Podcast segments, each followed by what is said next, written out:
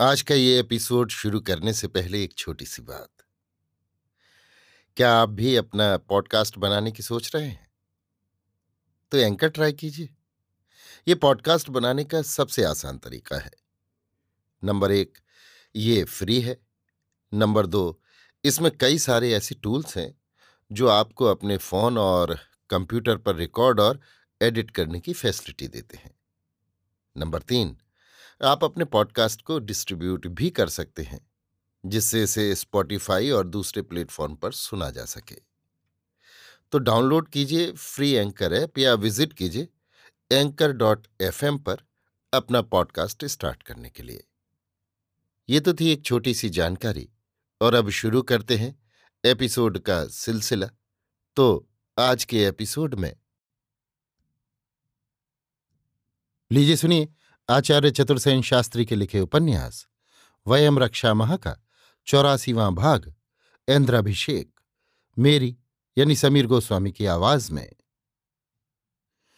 जिस समय लंका में ये सब घटनाएँ घटित हो रही थीं, देव, दैत्य, दानव, यक्ष एवं रक्ष लंका में आ जा रहे थे और इंद्रमोचन की तैयारी हो रही थी। तभी रक्षपति रावण के आदेश से इंद्रजयी मेघनाद ने अत्यंत गुप्त रूप से कैलासी का सानिध्य प्राप्त कर लिया। कैलासी अपने इंद्रजयी शिष्य को देखकर प्रसन्न हो गए उन्होंने अपना वरद हस्त मेघनाद के मस्तक पर रख, गंगा का पवित्र जल उसके मस्तक पर छिड़क कर कहा, वत्स मेघनाद, तूने इंद्र को बंदी बनाकर महत्कर्म किया है। इससे रावण का उत्कर्ष बहुत बढ़ गया है। अब मैं तेरा इंद्राभिषेक गंगा के इस पवित्र जल से करता हूँ और इस अवसर पर तुझे कुछ दिव्य विभूतियाँ भी देता हूँ।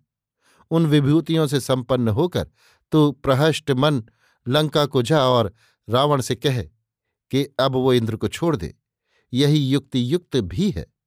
अब सौम रावण सर्वजयी हो चुका है। लोग पूजित देव आज उसके शरणापन्न हैं। अब और विग्रह से उसे क्या प्रयोजन है? परंतु ये जो मैंने तेरा यहाँ कैलाश में इंद्राभिषेक किया है, सो ये तो औपचारिक ही है। तू रावण से कहे कि लंका में वो इंद्रमोचन से पूर्व तेरे इंद्राभिषेक का महत आयोजन करें, जिसमें सब देव दैत्य असुर, नर, नरपतिगण, इंद्र सहित सेवक की भांति सेवा कर्म करें। बस इतना ही यथेष्ट होगा।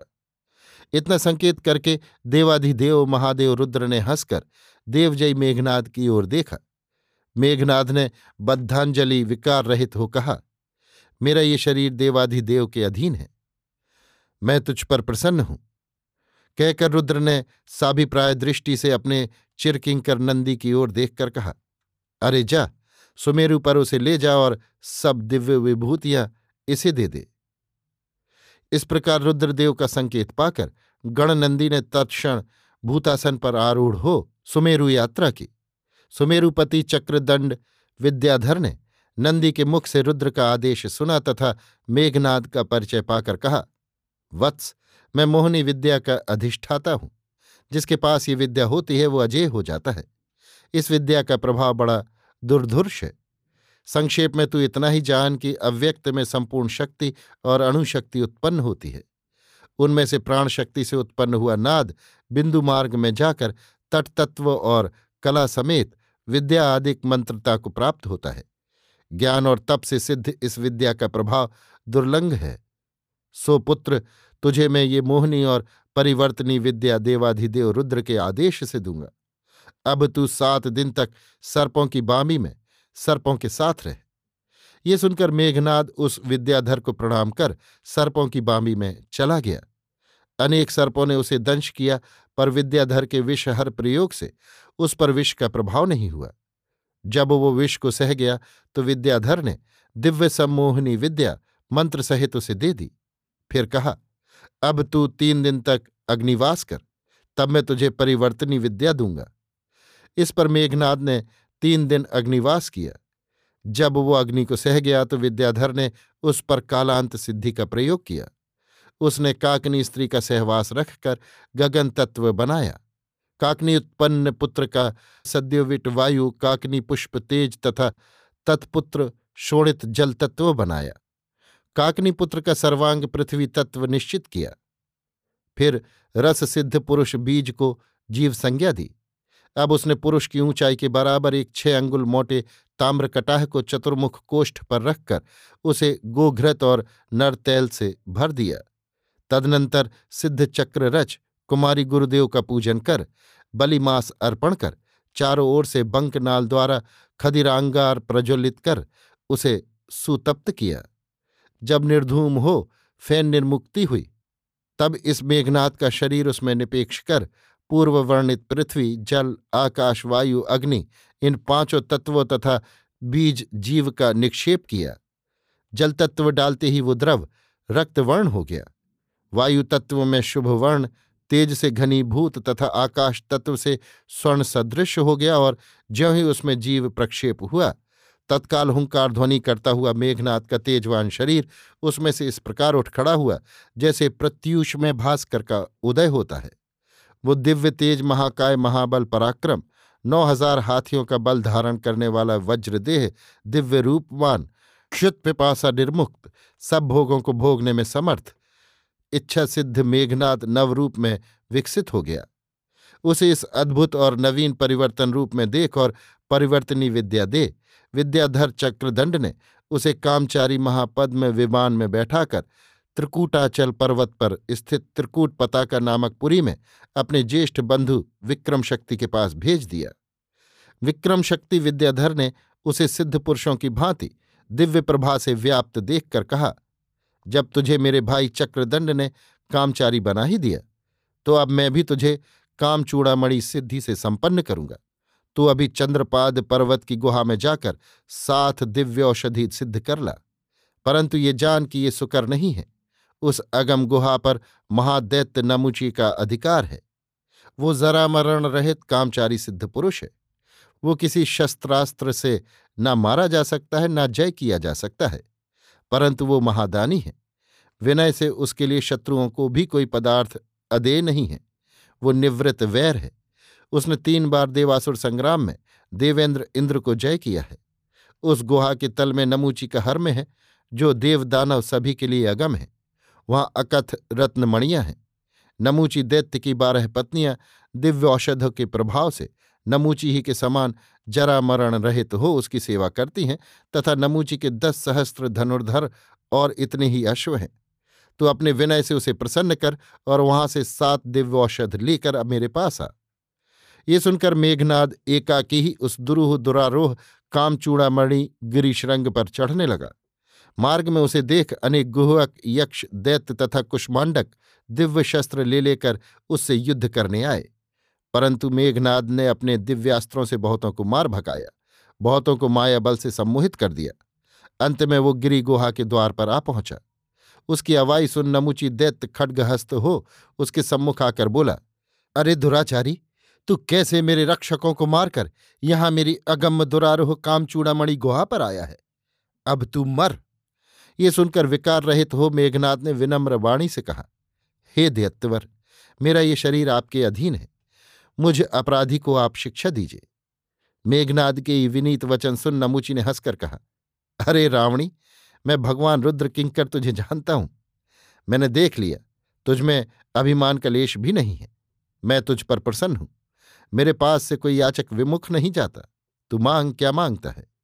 तब मेघनाद ने कहा, हे दैत्येंद्र, मुझे सप्त दिव्यौषधि दीजिए। नमूची ने कहा, तूने अलभ अदेय वस्तु मांगी है। अरे सौम्य, लोग तो मणि मुक्त अश्व मांगते हैं।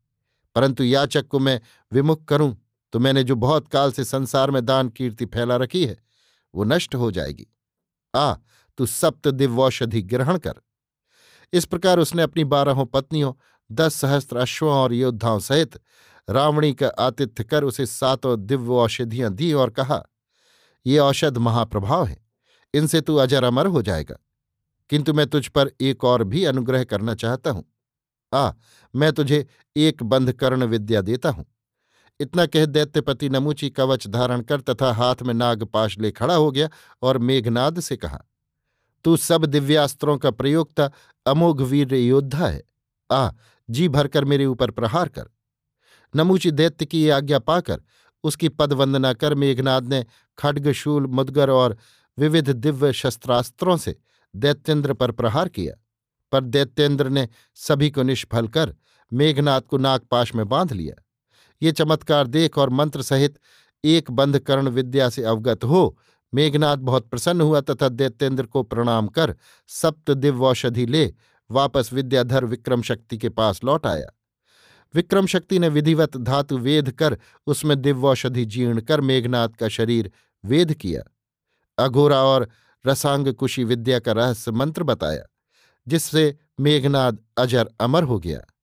अब रुद्र के गण नंदी ने मेघनाद से कहा, अरे रावणी, अब तो तू विश्व के सब मनुष्यों में असह दुर्धुर्ष और महातेज हो गया। अब तू मेरा भी अनुग्रह प्राप्त कर। कल फाल्गुन कृष्ण पक्ष की महाअष्टमी है। हिमवंत के दक्षिणांचल पर वलीक श्रृंग है। वहाँ कल के दिन एक दिव्य तूणीर उत्पन्न होता है, जिसकी उपलब्धि के लिए वहाँ बहुत से देव दैत्य दानव आते हैं। चल, तू अपने विक्रम से वो दिव्य अक्षर तूणीर प्राप्त कर। हमारे पास ये कामचारी महापद में विमान है ही। इससे हम समय पर वहाँ पहुँच सकते हैं। इतना कह और मेघनाथ को संग ले गणनंदी वलीक शिखर पर जा पहुँचा। वहाँ अनेक देव, दैत्य, दानव, राजाधिराज अपने अपने वाहनों पर चढ़कर आए थे तथा यज्ञ वेदी रच रचकर मंत्रपूत आहुतियाँ दे रहे थे। रावणी मेघनाद ने भी एक वेदी रच, वेद पाठ करते हुए यज्ञ शाकल और बलि की विधिवत आहुति दी, जिसे तत्क्षण अग्नि ने प्रकट हो ग्रहण कर लिया। ये देख वहाँ आए हुए सभी देव, दानव, दैत्यपति, संदेह और आश्चर्य से मेघनाथ की ओर देखकर परस्पर संकेत से पूछने लगे, ये कौन रमणीय कुमार है, जिसका प्रताप ऐसा दुर्धुर्ष है कि अग्नि ने स्वयं प्रकट हो इसकी बलि ग्रहण की है? अभी ये सब हो ही रहा था कि उसी क्षण एक महानाग अकस्मात पृथ्वी के विवर से निकला। उसका रंग बालारूण के समान असह रक्त वर्ण था और उसके विराट शरीर का विस्तार एक योजन भूमि में था। उस महाभयानक सर्पराज को देखते ही बहुत से देव दैत्य भय से कांपते हुए मूर्छित हो गए। तब विजृंभक नामक दैत्य साहस करके उसके निकट उसे पकड़ने लगा। इस पर सर्प ने जो फूतकार किया तो वो महाबली सूखे पत्ते की भांति सौ हाथ दूर जा गिरा। इस पर अनेक देव दैत्य, असुर, विक्रमशील पुरुष एक साथ ही उसे पकड़ने को दौड़े। पर महानाग ने मुँह खोल वेग का एक श्वास लिया। जिससे खिंच खिंचकर तीन योजन के पशु, पक्षी, प्राणी सभी उसके उदर में पहुँच गए। बहुत से देव दैत्य असुर भी उसके पेट में चले गए। शेष जन भयभीत हो इधर उधर जा छिपे। महानाग सब देवों के मध्य बैठ यज्ञ शाकल और बलि भक्षण करने लगा। अब नंदी का संकेत पा मेघनाद सर्प के निकट गया। सब देव, दैत्य दानवराज ये देख धड़कते हृदय से इसका परिणाम देखने को आकुल हो उठे। पर मेघनाद ने देखते ही देखते एक बंद कर्ण विद्या के द्वारा महानाग को पाश में बाँध लिया। नाग बहुत छटपटाया परंतु उसकी मुक्ति न हुई। वो जितना बल लगाता, जकड़ता ही जाता था। अंत में नाग का मुख बंद हो गया और बारंबार शिला पर सिर पटकने लगा। तब नंदी का संकेत पा, मेघनाद ने नाग का पेट चीर डाला, जिसमें से उसे तुणीर की उपलब्धि हुई। ये देवदानव दैत्य दुर्लभ अक्षय तुणीर पाकर मेघनाद अत्यंत प्रसन्न हुआ और उसके विक्रम से प्रसन्न हो सब देव दैत्य दानवों ने उस पर पुष्प वर्षा की।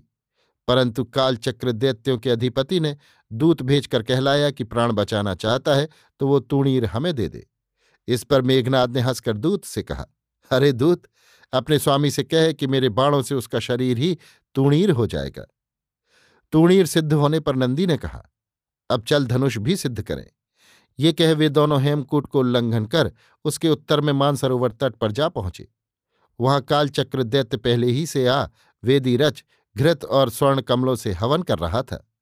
मेघनाद ने भी वेदी रच घृत और स्वर्ण कमलों से वेद पाठ का हवन करना आरंभ कर दिया। तब नंदी ने कहा, हे वीर, यहाँ से उत्तर में कीचक नामक बांसों का वन है।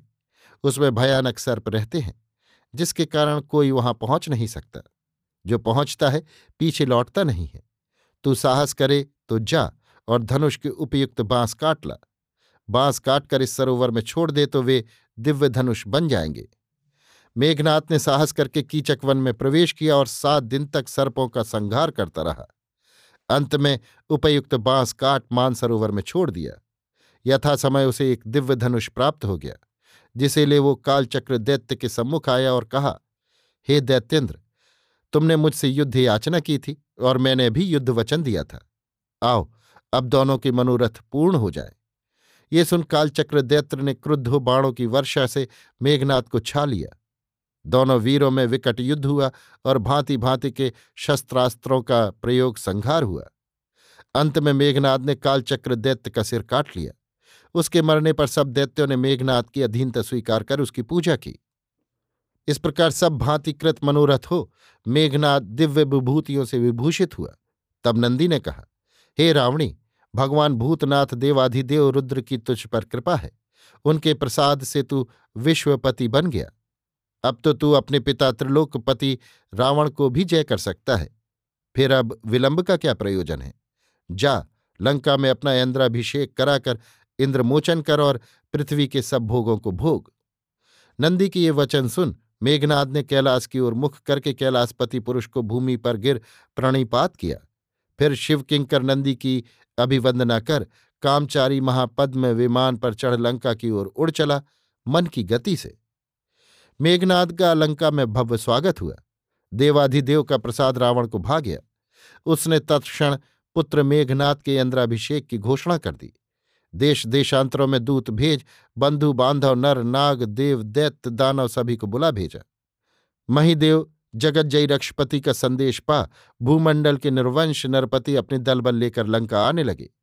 भीड़ भाड़ और धूमधाम ऐसी बढ़ी कि रात दिन में भेद न रहा। लंका के राक्षस अतिथि सत्कार करके सब आगत समागतों को प्रसन्न करने लगे।